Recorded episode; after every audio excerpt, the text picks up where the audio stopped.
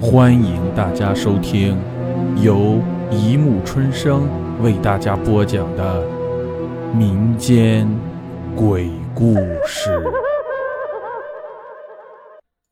第二百零二集《坟场惊魂》。杨春的老婆死了，大年三十上吊死的。老婆家人把他放下来的时候。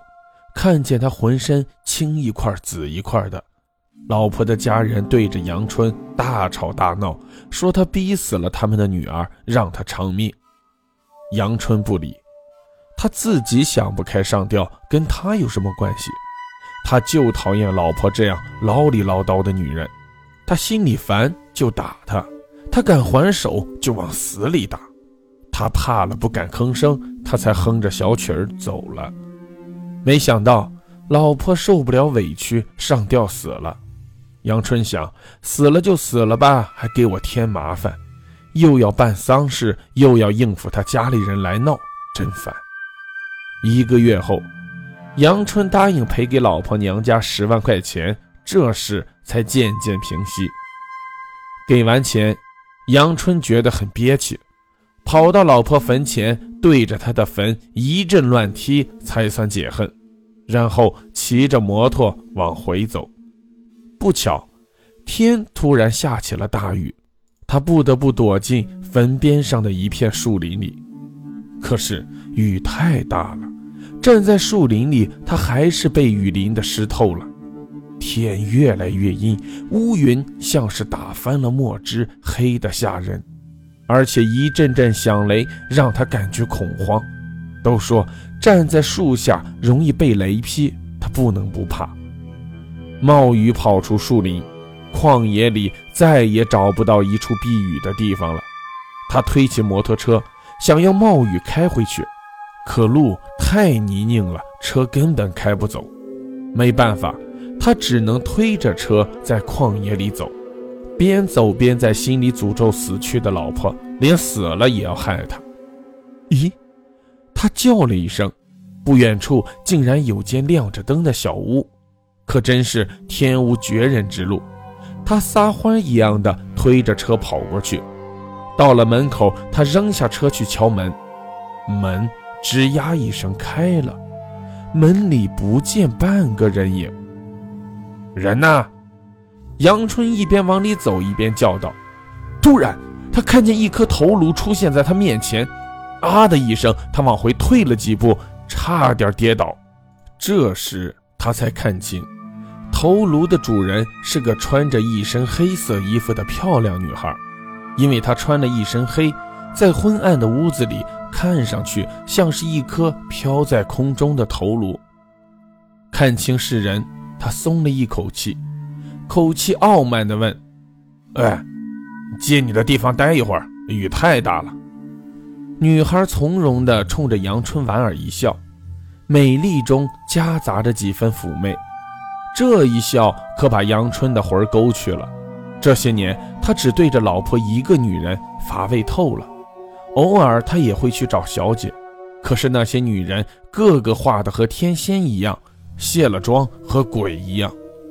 而面前这位女孩清新可爱，一看就是纯正的处女，他的心痒痒了，想要摸一下她那粉白的小脸蛋，所以他一改傲慢，柔声说：“呃，小妹妹，你怎么一个人在这儿？”“我是来看我妈妈的。”说着，女孩指了指前面的坟地，然后又说：“后来下起了雨，我就躲在这里避雨。”杨春哦了一声，嘴角微扬，毫不客气地走了进去。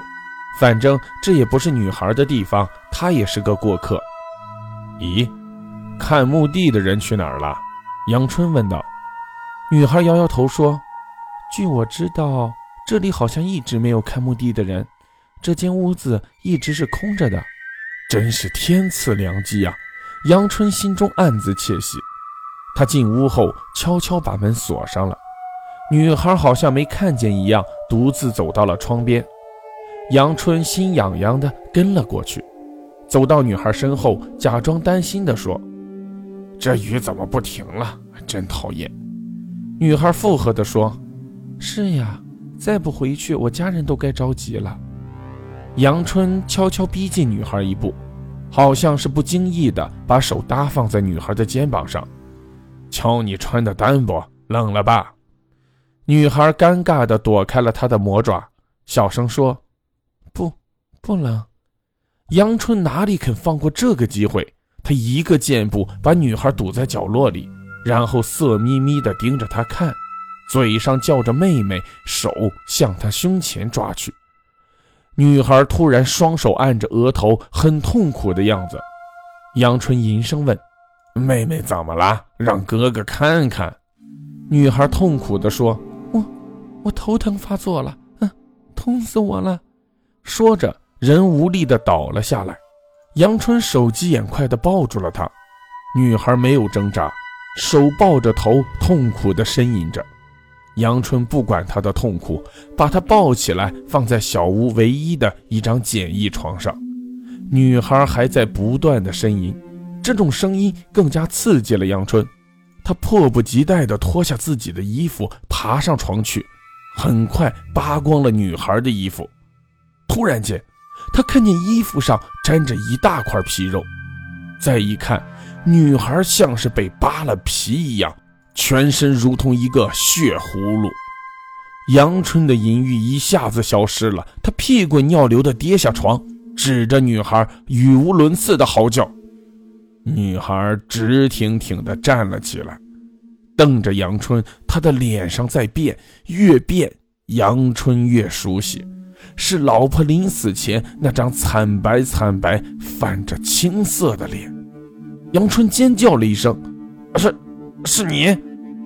这时，老婆的五官慢慢流出血来，她咬牙切齿的一步一步向他逼近，没皮的肉痴痴的冒出了血，血一滴滴的滴在地上，而且。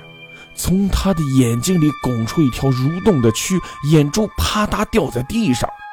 杨春吓得僵在了那里，胃里不断的翻江倒海。突然，咔嚓一声，老婆的头掉了下来。她的头掉在地上，张大嘴，从里面爬出无数条蛆，快速的向杨春爬去。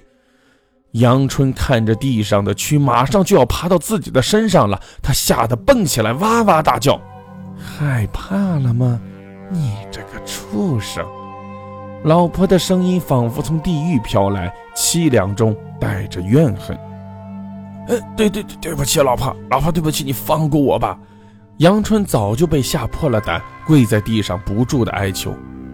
呵呵呵呵，你也有怕的时候。老婆的声音如泣如诉。我我我我怕了，老老婆，你放过我吧。杨春继续求道：“没用的，我是不会放了你的。你忘了是谁把我吊在梁上？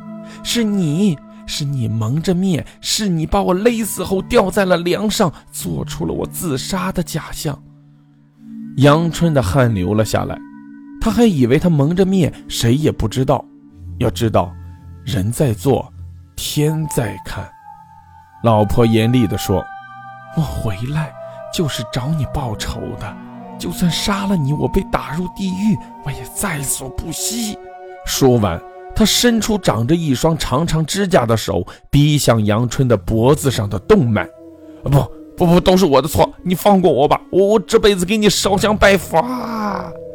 随着杨春惨叫一声，倒在了血泊之中。